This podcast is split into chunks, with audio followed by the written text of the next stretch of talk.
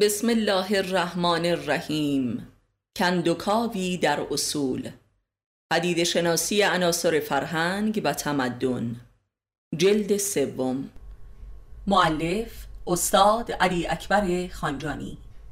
صفحه بیست و یک. درباره لااله الاالله اندیشیدن یا به نیت معیشت است و یا به نیت معرفت و از این دو دیدگاه خارج نیست، یعنی یا به قصد تصرف است یا به قصد ایثار، زیرا انسان فقط در مسیر فرارفتن از امیال خویش است که امکان شناخت حقیقی دارد. بنابراین معرفت و ایثار امری واحد است، زیرا معرفتی پایدار از هر چیزی فقط از طریق گذشتن ظاهر و باطن از مادیت آن چیز است که میسر می آید. میزان دخالت نفع شخصی ما در چیزی میزان گمراهی و جهل ما درباره آن چیز است. از آنجا که مادیت هر چیزی متغیر و تباه شونده است، لذا شناخت حاصل از نفع مادی انسان از آن چیز نیز بی ثبات و بازیچه است.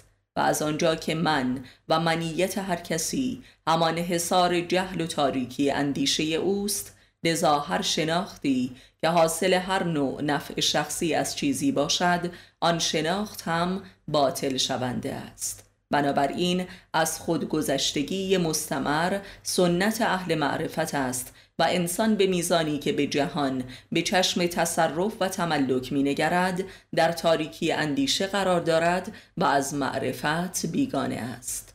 این میل به تصرف چه اقتصادی باشد، چه سیاسی یا فرهنگی و اجتماعی و عاطفی، همه ماهیتاً یکسان است. انسان تا زمانی که کسی را برای منافع عاطفی و نیازهای مادی دوست می‌دارد، از شناخت آن کس کاملاً غافل است. و عشق به کسی هم تا زمانی که عارفانه نشده است، همواره در خطر فساد و خیانت است و لذا عاشق هم برای بقای سلامت آن عشق بایستی از عشق خود بگذرد قلباً تا عشقش اطلاع یابد. شناختی که اساسش مالکیت و تصرف و سلطه مادی و عاطفی است، غایتش به جنون می انجامد. اصولا شناخت در انسان اهل سلطه راهی ندارد. رشد در وادی عقل و شعور و عرفان همانا رشد در وادی ایثار و از خودگذشتگی های مستمر است و ایثار جوهر دین است. لذا معرفت فقط بر بستر عمل دینی امکان پذیر است و بس. هرچند که برای اهل معرفت دینی ایثار عین وظیفه است. تا دل از همسر و فرزندان نکنی آنها را نمی شناسی. تا دل و امید از مردم پاک نکنی مردم را نمی شناسی. تا دل از دنیا نکنی دنیا را نمی شناسی و تا دل از خود بر نکنی خودت را نمی شناسی و تا دل از زندگی نکنی زندگی را نمی شناسی و تا دل از هستی پاک نسازی عالم وجود را نمی شناسی و تا امید به خدا را از وجودت پاک نسازی خدا را نمی شناسی، زیرا تا زمانی که با خدا رابطه تجاری داری از او بیگانه‌ای. مسئولیت تمام حیات و هستی خود را بپذیر و دست و دل و ذهن و زبان و تن را از هر کس و حتی از خدا و نهایتاً از خودت بازدار تا به شناخت کامل برسی و بدانی و ببینی که انسان چیست. این است راه شناخت و مابقی همه درجات جهل و خودفریبی و بتالت است. این گونه است که خود را و مردم را و خدا را میشناسی. آن چنان شناختی که با کل نابودی جهان و جهانیان هم باطل نشود. شناخت جاوید، صفر شو تا بی نهایت یابی. آرمان خدا از خلقت انسان نیز همین است که انسان نهایتاً حتی از خدا هم بی نیاز شود و بی حساب گردد و با خدا یک رابطه دوستانه خالص داشته باشد، زیرا تا نیازی هست دوستی مقدور نیست. و این است حقیقت آن کلام معروف بایزید بسطامی که چهل سال مشغول ذکر خدا بودم که به ناگاه فهمیدم که ذکر حجاب من بود و این بینیازی از ذکر است که غایت بینیازی و کمال انسان خداپرست است و آغاز دوستی با خدا، زیرا ذکر همانا یاد اسماء خداست و اسماء خدا جملگی صفات اوست و صفات او جملگی مربوط به امر خلقت است و انسان هم غایت و مقصود خلقت است، ولذا ذکر به هر میزان خالصانه هم که باشد نیازمندانه است. به همین دلیل هم علی علیه السلام پرستش خدا به واسطه صفاتش را شرک می داند که از اشد گناهان است برای مدعیان دین، زیرا این نوع پرستش جاهلانه است و اصلا پرستش خدا نیست و انسان مشرک یعنی انسانی که خود را در یک طرف دارد و خدا را در طرفی دیگر و خدا را در رابطه با نیازهای خود می خواند و این نوع خواندن جاهلانه است و در واقع پرستش نیازهای خود است و نه پرستش خدا، و بلکه خدا را به مریدی و اطاعت خود خواندن است و خدا را دعوت به پرستش خود کردن است. و آیا این نهایت جهل و گناه نیست که مخلوق خالقش را به پرستش خود بخواند؟ برای همین است که خداوند می‌فرماید ادعونی استجب لکم، بخواهید مرا تا اجابت کنم شما را. نگفته است که از من بخواهید، بلکه گفته است مرا بخواهید. کسی که از خدا میخواهد نیازمند است و نه تنها اجابت نمی شود بلکه گناه هم کرده است و عذاب می شود. ولذا نماز و ذکری که بر اساس نیاز باشد عملی مشرکانه و گناه و عذاب آور است، چه نیازی دنیوی و چه نیازی اخروی و به قصد رفتن به بهشت. بهشت پرستی هم در معنای دنیایی و هم در جنبه اخرویش شرک و گناه است و این همان اندیشه معیشت است که از جهل است و به گمشدگی می انجامد. آدمی یا به آنچه که هست و یا به آنچه که نیست و در تصور و حس نمی گنجد می اندیشد. اندیشه اول معیشتی است و جاهلانه و اندیشه دوم عارفانه است و هدایت کننده. اندیشه درباره آنچه که هست نخواه نخواه به انکار آنچه که هست می انجامد و این انکار زمینه میل به سلطه است بر آنچه که هست. و اما اندیشه درباره آنچه که نیست از جنس نظر کردن است و از وادی فرا رفتن از آنچه که هست می‌گذرد، زیرا آنچه که نیست الله است که مطلقاً در حیطه تصور و حس و گمان نمی آید و آنچه که هست اله است و این سیر لا اله الا الله است. آدمی از آنچه که هست به آنچه که نیست میرسد به شرط اینکه در برخورد با آنچه که هست فقط روش لا اله را که همان از خود گذشتن و ایثار از جهان و نفی مستمر است پیش گیرد. لا اله برای اهل معرفت سرلوحه اندیشه آنچه که هست می باشد و این همان جریان خود زدایی از جهان است. و آنگاه که خود در اعمال و در همه ابعاد آنچه که هست زدوده شد، آنچه که نیست روی می نماید که حقیقت واحدی وجود است و عیناً آنچه که هست را اثبات می کند و این یگانگی هستی و نیستی می باشد که مقام توحید در معرفت است. لا اله وادی معیشت است و الا الله هم وادی معرفت و حقیقت است و آن کس که آنچه که هست را سبب و وسیله معیشت قرار می دهد از وادی لا اله هرگز خارج نمی شود و در آنجا پوچ و تباه می گردد و اکثر مردم این گونه اند، زیرا غایت هر عملی در این وادی یعنی لا اله به بتالت و ناکامی و پوچی می رسد و آنکه آنچه که هست را عرصه معیشت پنداشته غایت شناختش پوچی است و اکثر مردم این وادی را عرصه ماندن پنداشتند، حالان که عرصه بلا وقفه رفتن است یعنی بلا وقفه از خود گذشتن و دل کندن. زیرا در آنچه که هست هیچ چیز قابل پرستش نیست و لا اله یعنی همین، و مالکیت از هر نوعش ضد لا اله است و بستر پوچ گشتن و تباهی و پوسیدن است.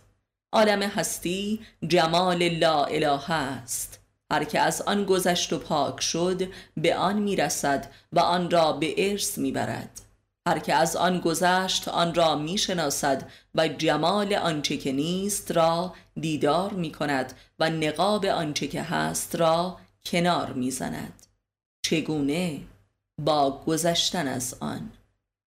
لا اله الا الله یعنی هیچ چیزی قابل پرستش و صاحب ارزشی ماندگار نیست الا چیزی که مطلقا نیست، زیرا الله در وادی اندیشه و بیان و حس و فهم بشری طبق قول قرآن مطلقا قابل درک و توصیف و تصور نمی باشد و مترادف با نیستی است. پس لا اله الا الله یعنی فقط نیستی قابل پرستش است و ماندن در هر آنچه که قابل حس و فهم و بیان است باطل است و جاهلانه، یعنی اهل معرفت مستمرن بایستی احساس و اندیشه و علم و ادراک خود را پشت سر نهد و از آن فرا رود.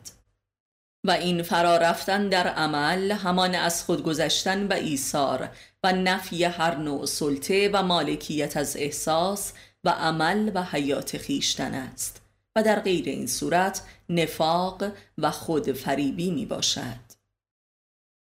درباره تنهایی: فهم موجب تنهایی است و تنهایی موجب فهم. احساس تنهایی احساس تن خویش و احساس وجود واحد و منحصر به فرد و محدود و محصور خویش در تن است و چون وجود داشتن در این جهان همانا یک تن منحصر به فرد و محدود بودن است، پس تنهایی یعنی وجود داشتن. بودن همان تنهایی است. پس هر چیزی که هست تنهاست و اما چیزهایی که در عالم هستی وجود دارند در درجات احساس و درک تنهایی خود قدرت وجودی دارند، یعنی درجه فهم تنهایی در هر چیزی همان درجه وجود آن چیز است، یعنی هر چیزی به میزانی وجود دارد که تنهایی خود را احساس و فهم می کند و این بدان معناست که هر چیزی به درجه فهم خود از خود است که وجود دارد، یعنی تنهایی عینیت وجود است و فهم از وجود خیش هم ماهیت و باطن و شدت و قوت وجود است.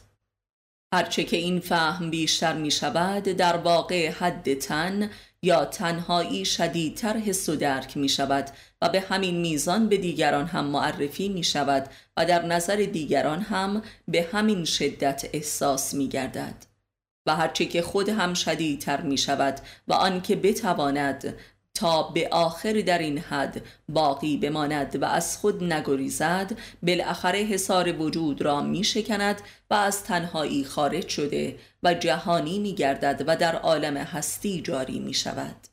فهم در معنای عامش حاصل تنهایی است و هر چیزی هرچه که تنهاییش عینی‌تر و شدیدتر است نسبت به خودش فهیمتر است و بر هستی خود حس و درک بیشتری دارد. مثلا گیاهان از عالم جمادی وجودی تنهاتر و منحصر به فردتر و محدودتر و محصورتر و شخصی تری دارند. مثلا یک کوه احد و واحد و منحصر به فرد و محدود و متمایز و منفک که به خودی خود موجودیتی مستقل داشته باشد وجود ندارد، زیرا به کل بدنه زمین و به تپه های مجاور متصل است، ولی یک درخت معینتر و منفکتر از یک تپه است و حیوانات از گیاهان هم محدودتر و منحصر به فردترند. به همین دلیل قدرت حرکت و جابجایی بیشتری نسبت به گیاهان دارند، همانطور که گیاهان از همه موجودات بدین لحاظ تنهاترند و مستقلتر و محدودتر و معینتر و معلومتر و پرتحرکتر. و طبق همین سلسله مراتب موجودیت فهم و حس و ادراک هم شدیدتر می شود از جمادات به نباتات و حیوانات و تا انسان که به کمال می رسد. و باز در میان انسانها آن که مستقلتر و تنهاتر است با شعورتر و فهمیده تر و حساس تر است، یعنی خودش را شدیدتر درک می کند و این همان شدت تنهایی و منحصر به فرد بودن او در میان سایرین می باشد، یعنی شدیدتر هستی دارد. اصلا شدت حیات همان شدت تنهایی است و خود حیات یک جهش عظیم در تنها شدن موجودیت است در عالم هستی و انسان شدیدترین حیاتها را دارد و انسان خودشناس به معنای اخص شدیدترین حیات را در میان سایرین دارا می باشد. پس می بینیم که تنهایی فیزیکی یا جسمانی با احساس تنهایی و احساس وجود رابطه ای مستقیم دارد و امری واحد است. این مسئله حتی در میان حیوانات هم معلوم است. مثلا حیواناتی که گروهی تر زندگی می کنند پخمه ترند. البته در اینجا منظور هوش فنی نیست بلکه احساس روحی و لطافت طبع و شعور است. مثلا هوش و احساس بسیار شدیدی که به انسان شباهت دارد در نهنگ ها و کرگدن ها و برخی از گوزن هایی که اکثرا تنها زندگی می کنند و یا در برخی از خرس های تنها یا افعی ها و آهوها گزارش شده است. در میان انسان ها هم عالی ترین فهم و احساس روحی در تنهایانی چون پیامبران و عارفان و علمای بزرگ بوده است. اصلا فهم یک عنصر روحانی است و فهمیدن خود یعنی جریان روحی کردن تن است، پروسه تبدیل ماده به روح. و به زبان دیگر جریان تبدیل ماده به روح موجب پدید آمدن عنصری به نام فهم است و اصلا فهم خاص انسانی همانا فهم تنهایی خویش است و ما بقیه فهم ها مادون انسانی است و فهم‌های حیوانی و فنی می باشد، همانطور که یک موریانه یا عنکبوت و یا یک شاخه از خزه از فهم فنی تری نسبت به انسان برخوردار است و انسان در فهم فنی تنزل می کند و نه تکامل. فهم خاص انسانی آن است که روح را از ماده تن خود کشف نماید و استخراج کند، یعنی روح ماده را در خود بیابد، یعنی همان چیزی را که موجب بقای آدم است و بقای ماده بر امر آن پدید آمده و استوار و فعال است و اصلا عنصر نخستین و ساری و جاری وجود هر چیزی همانا روح است و عنصر باقی و جاوید هم روح است و این است که فهم خود و فهم وجود منجر به کشف روح می شود و در این کشف است که حیات جاوید در این عالم میسر می گردد. و این است که علی علیه السلام می فرماید هر که خود را نشناخت هلاک شد و در این کشف است که انسان از محدوده تن و تنهایی خارج و رها می گردد و در کل جهان جاری می شود زیرا عنصر وجود را در عالم یافته است و این همان کشفی بوده که مردان حق در درجات گوناگون به آن رسیدند و امر دین هم یک جنبه از کشف روح است و این است که در قرآن مسئله نزول وحی و کتاب خدا به پیامبران با نزول روح ذکر شده است و این به معنای رسیدن به بی‌نهایت است از طریق ذره، ذره‌ای که تن یا موجودیت نام دارد. پس فهمیدن در سمت کلیش به معنای فهمیدن تن خویش است که به دریافت روح میرسد و روح همان چیزی است که هر چیزی را چیزی واحد و معروف و معین ساخته است و عنصر موجودیت هر چیز است و روح امر خداست و لذا بدین طریقه است که امر او فهمیده می شود و حق وجود یافته می شود، زیرا امر او چیزی جز امر به وجود یافتن نیست. امر به معروف در اصل همین است، زیرا با یگانه و منحصر به فرد بودن یک چیز است که آن چیز به عرفه و معروفیت و شناخت می رسد و چیزی جدای هر چیز دیگر درک می شود. پس امر به معروف که همان امر به وجود یافتن است، امر به معرفت نیز هست و امر به تنها شدن نیز می باشد و همه اینها یک امر است و همه اینها در وادی عمل انسانی همانا امر به خودشناسی است که منجر به روح شناسی و خداشناسی می شود و برای انسان حیات و هستی جهانی و جاوید را به ارمغان می آورد. احساس تنهایی احساس روح است و یک احساس خاص انسانی است، هرچند که هر چیز در عالم به واسطه روح آفریده شده است، ولی روح را در خود دارا و صاحب نمی باشد و فقط امر روح موجب پدید آمدن چیزها شده است، ولی انسان روح را در خود دارا بوده و با آن مصاحب است. بنابراین انسانهایی که احساس تنهایی نمی کنند یا با اعمال خود به عالم حیوانی و نباتی و جمادی بازگشته و روح را از مصاحبت خود خارج نموده و در واقع به لحاظی انسانی مرده محسوب می شوند و یا به روح پیوستند و از تنیت رسته و در عالم جاری گردیدند و به اصطلاح به وحدت وجود رسیدند. بنابراین احساس تنهایی یک احساس انسانی در جستجوی روح می باشد، احساس چیزی که در خیشتن حس می گردد ولی یافته نمی شود و برخورداری کامل حاصل نمی آید و انسان روحی ترین موجود عالم است و به همین دلیل با واقعه مرگ که واقعه خروج روح از تن می باشد موجودیت یگانه و معروف از هم می پاشد و به تدریج در گور خاک شده و با آن یکسان می گردد، یعنی تنهایی پایان می پذیرد.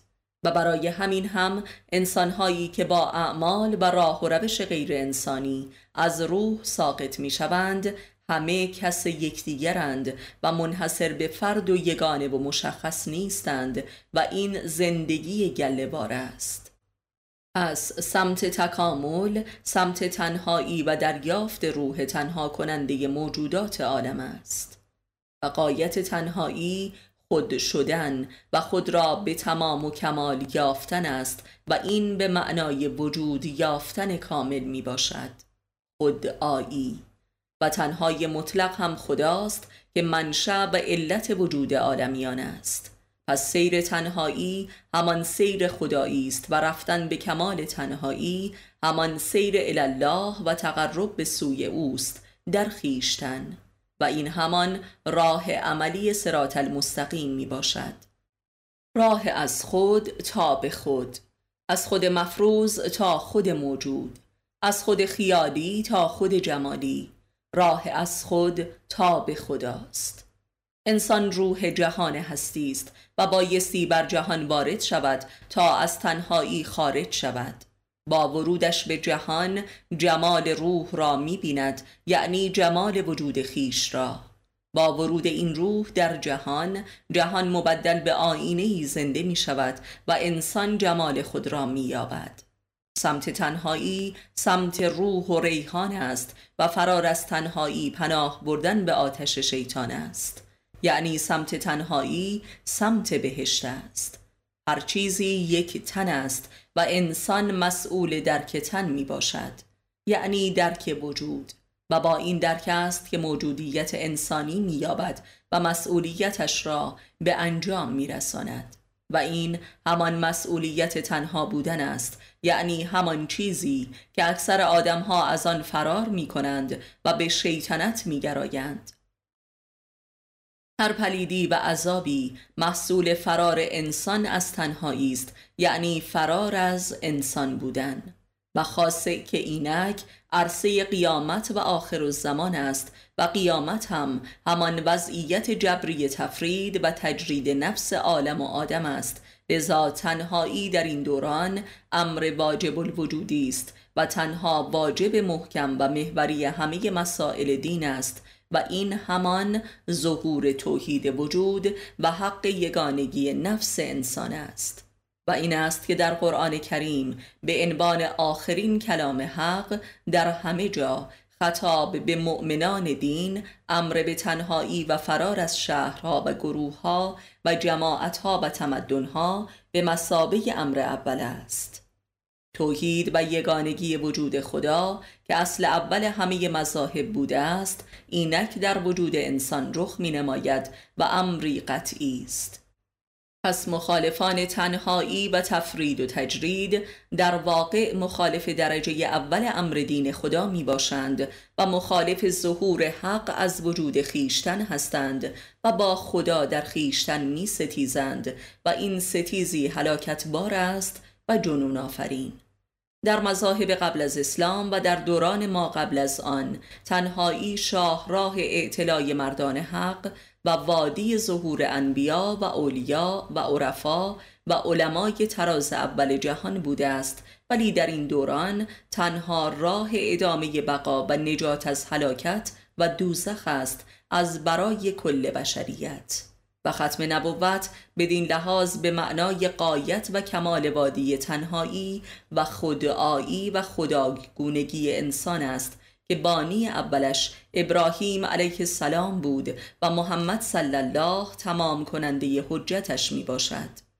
تنهایی وادی نیکبختی انسان است و صراط المستقیم هدایت است و تنها راه خودشناسی است. همانطور که امام صادق علیه السلام می‌فرماید: به راستی که صراط المستقیم همان معرفت نفس است.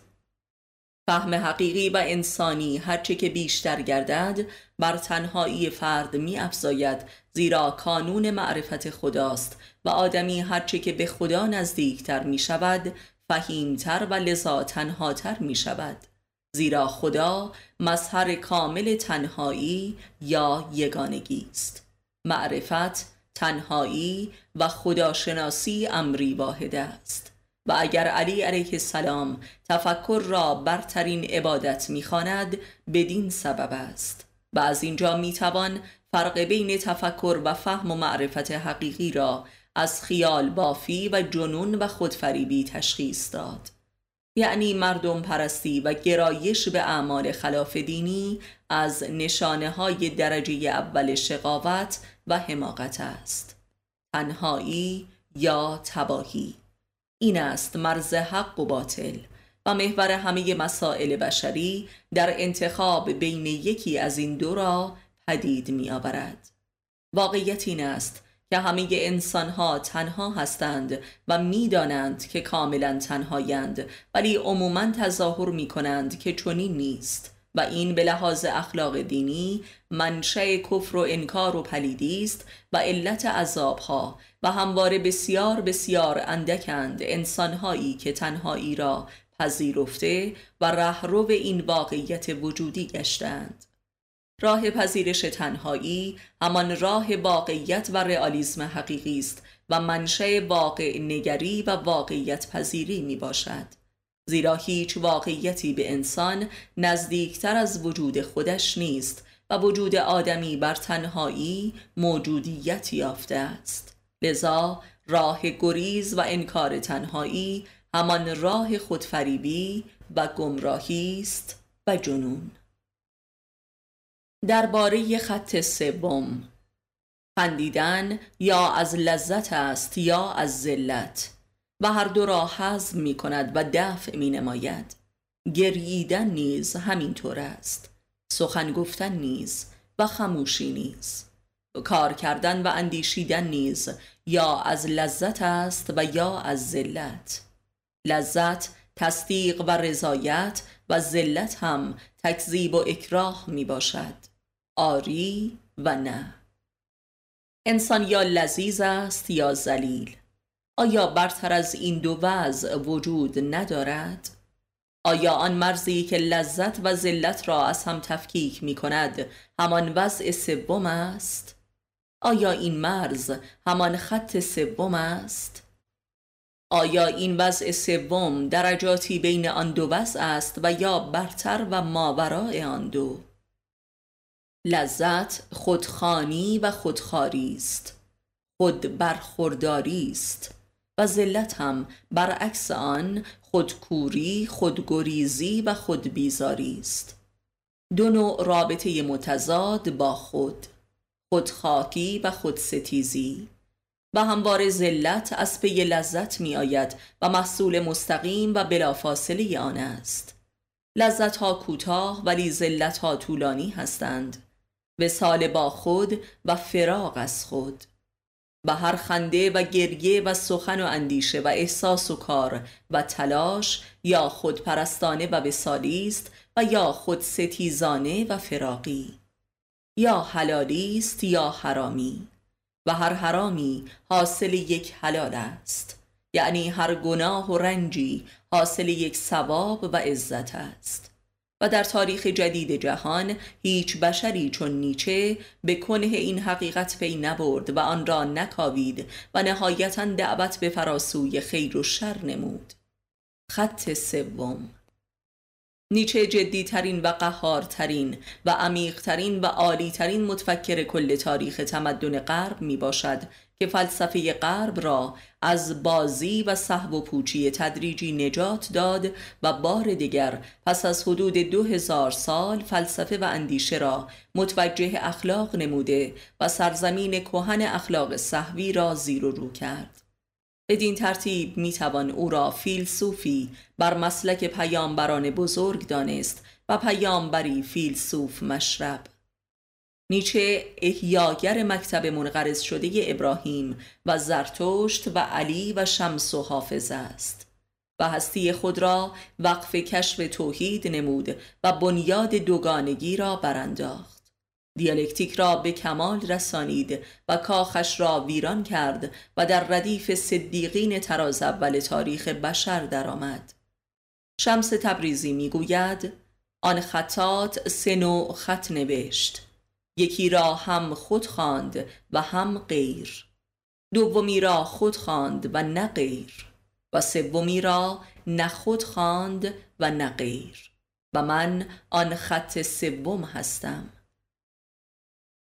خط اول خط حیات و هستی فلاسفه و علمای دنیوی است. خط دوم خط حیات و هستی عوام است و خط سوم هم از آن عارفان عاشق.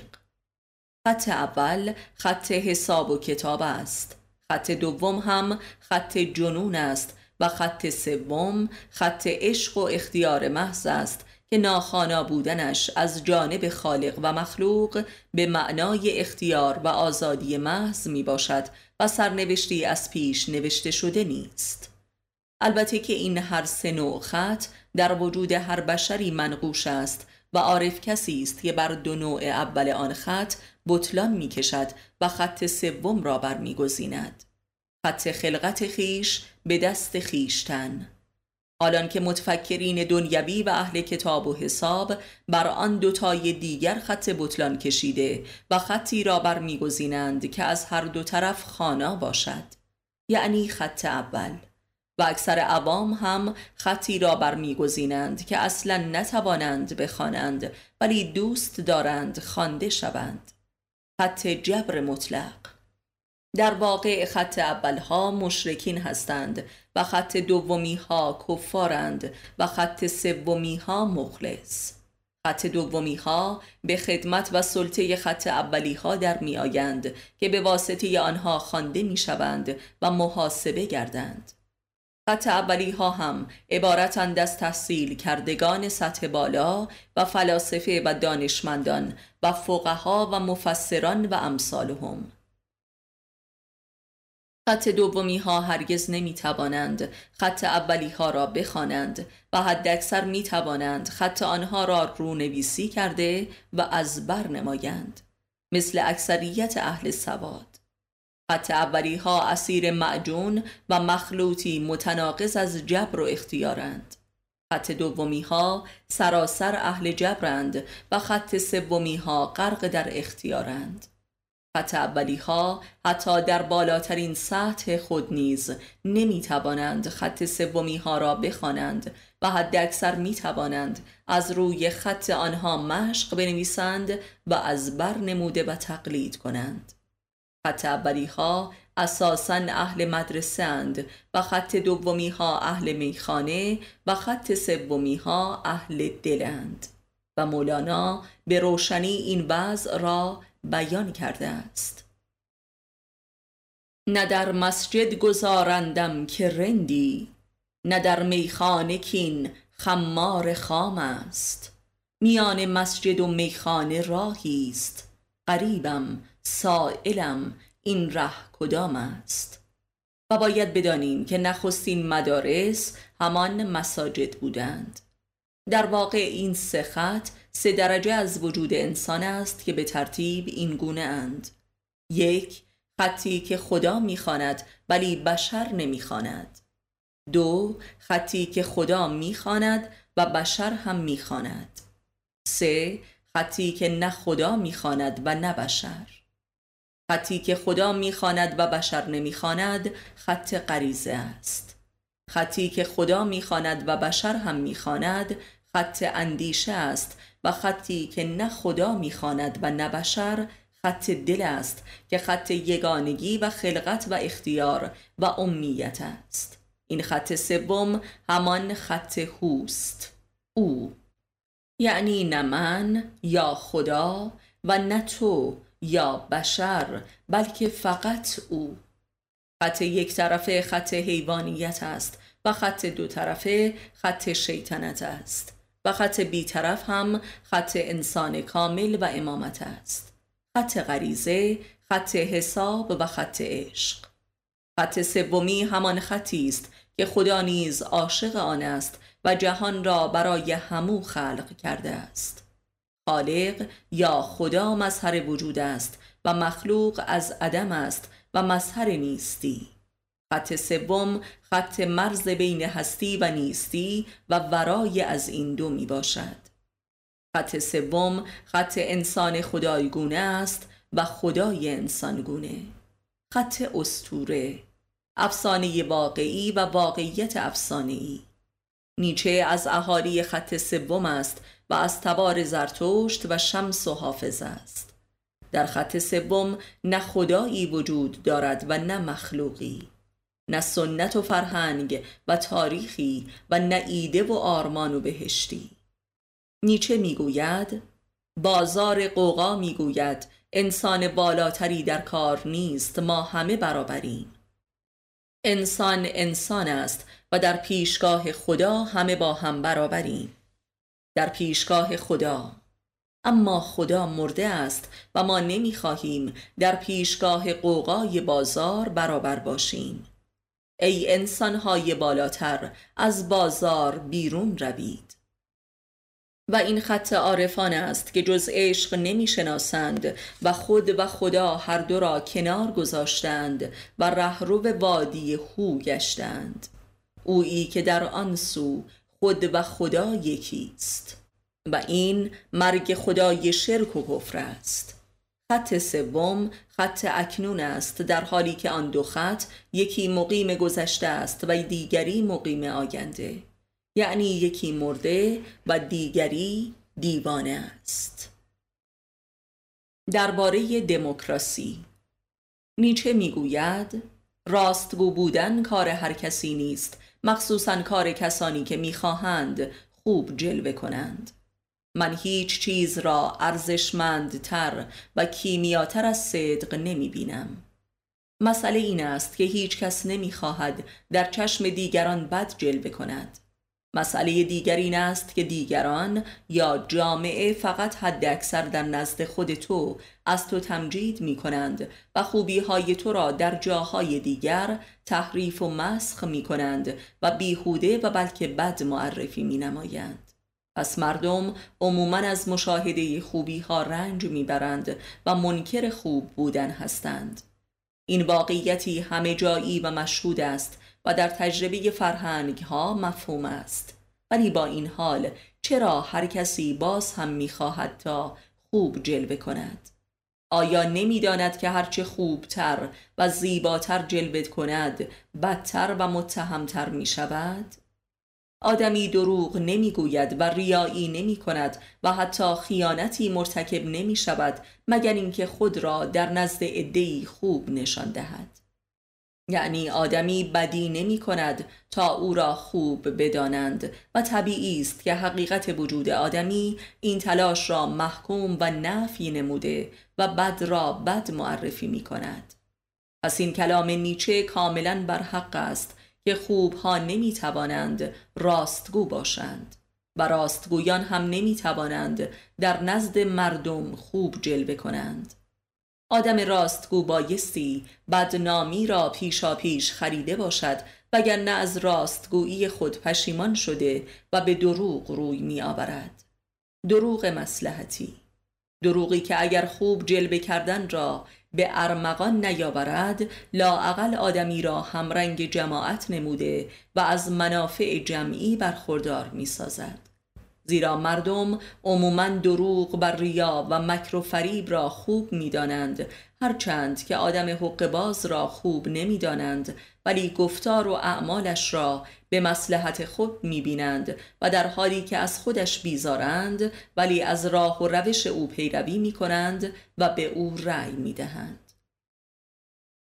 این یکی از نکات اصلی دموکراسی است.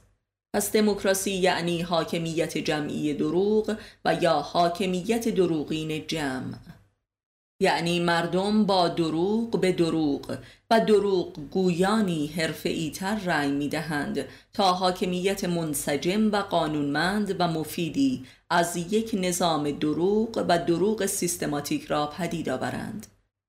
و سیاستمدار موفق دروغگوی بزرگی است که افسون دروغگوهای بزرگ را درک کرده است و به فوت و فن آن آشناست و مردم را با دروغهای خود مردم میباوراند که راست میگویند. و البته این هنر بزرگی است که از جنس هنرهای شیطان است و مردم هم به همین دلیل به او رأی میدهند. مردم عاشق کسی هستند که دروغ‌های عمدی و آگاهانشان را به آنها بباورانند که راست می‌گویند. به همین دلیل است که در ایام قدیم و یا همکنون آن جوامعی که در خودفریبی رشد چندانی نداشته‌اند در دموکراسی هم ناموفق هستند. روانشناسی و جامعه شناسی در این امر بسیار دخیل بودند. یعنی در یک جامعه دموکراتیک دولت کانون مسخ واقعیت و تولید دروغ‌های بزرگ و اشاعه شبانه روزی آن در میان مردم است و سپس بر اساس همین دروغ‌های باور شده بر مردم حکومت می‌کند. این است که دموکراسی و ارتباطات وسیع عمومی رابطه‌ای مستقیم دارند و بدون یکدیگر نمی‌توانند وجود داشته باشند. یعنی تا وسایل تکنولوژی افتراع جمعی نباشد دموکراسی میسر نیست و بدنامی حکومت‌های دیکتاتوری قدیم هم فقط به خاطر نبودن تکنولوژی ارتباط جمعی بوده است و بس. دموکراسی محصول مستقیم تکنولوژی ارتباطات است. ماشین چاپ، رادیو، تلویزیون، ماهواره و تلفن. پس دموکراسی محصول رشد فکری و تعالی فرهنگی نیست، بلکه یکی از جبرهای تکنولوژیکی می باشد. دموکراسی نام مقدس شده و دروغین تکنوکراسی است. اسم مستعار انسان بیروح مسخ شده تکنولوژی می باشد. درباره تراژدی، آدمی اگر عمیقاً تجربه کند، بفهمد و بپذیرد که بودن و نبودنش یکیست، دیگر هیچ مشکل و رنجی در عالم نخواهد داشت، چون این تجربه ای کاملترین تجربه انسان است و فهم حاصل از آن کاملترین فهم هاست. زیرا در چنین تجربه و فهمی است که نبودن را بودن برتر می‌یابد و بودن را نبودن پست‌تر، بودن را نبودن معقول و با معنا می‌یابد و نبودن را بودن بی‌معنا. بودن را نبودن جزئی و محدود و معقول می‌یابد و نبودن را بودن بسیط و جامع و مطلق و لامتناهی. بودن را تجربه نبودن می‌یابد و اما چنین تجربه عظیم و بنیادی چگونه ممکن است؟ تردیدی نیست که چنین تجربه و فهم و پذیرشی خواه ناخواه به واسطه مرگ نصیب انسان می‌شود. ولی در مردن هنری و رشدی مخصوص انسان وجود ندارد، زیرا جبری است و به هر حال فرا می رسد. پس مردن قبل از مرگ اجباری را بایستی مورد بررسی قرار داد، یعنی وضعیتی که کلیه صفات یک انسان زنده به تدریج از میان برود.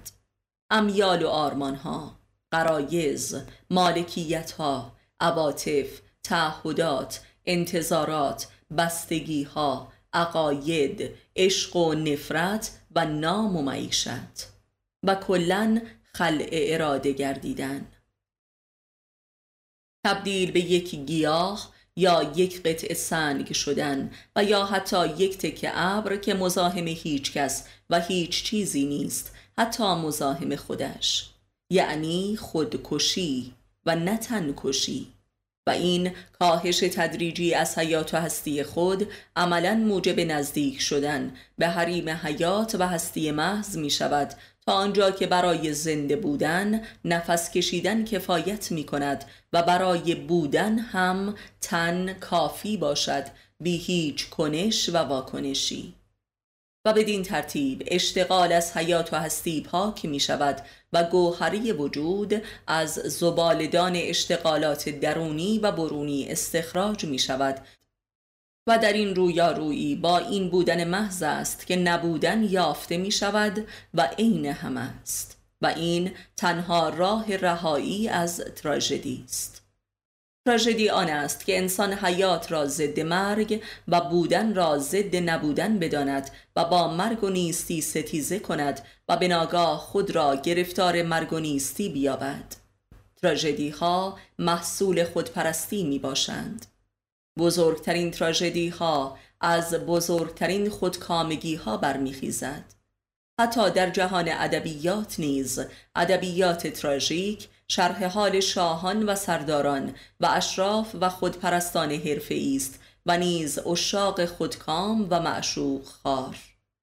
هر تراژدی با قدرت و غرور آغاز می شود و با شکست و رسوایی و خواری و عذاب و مرگ و پوچی و ندامت ابدی ختم می گردد.